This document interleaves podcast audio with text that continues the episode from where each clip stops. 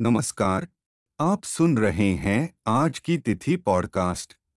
9 फरवरी, दिन मंगलवार, सन 2021 की तिथि इस प्रकार है। आज सुबह तीन बजकर उन्नीस मिनट तक द्वादशी तिथि रहेगी। इसके बाद त्रयोदशी तिथि शुरू हो जाएगी।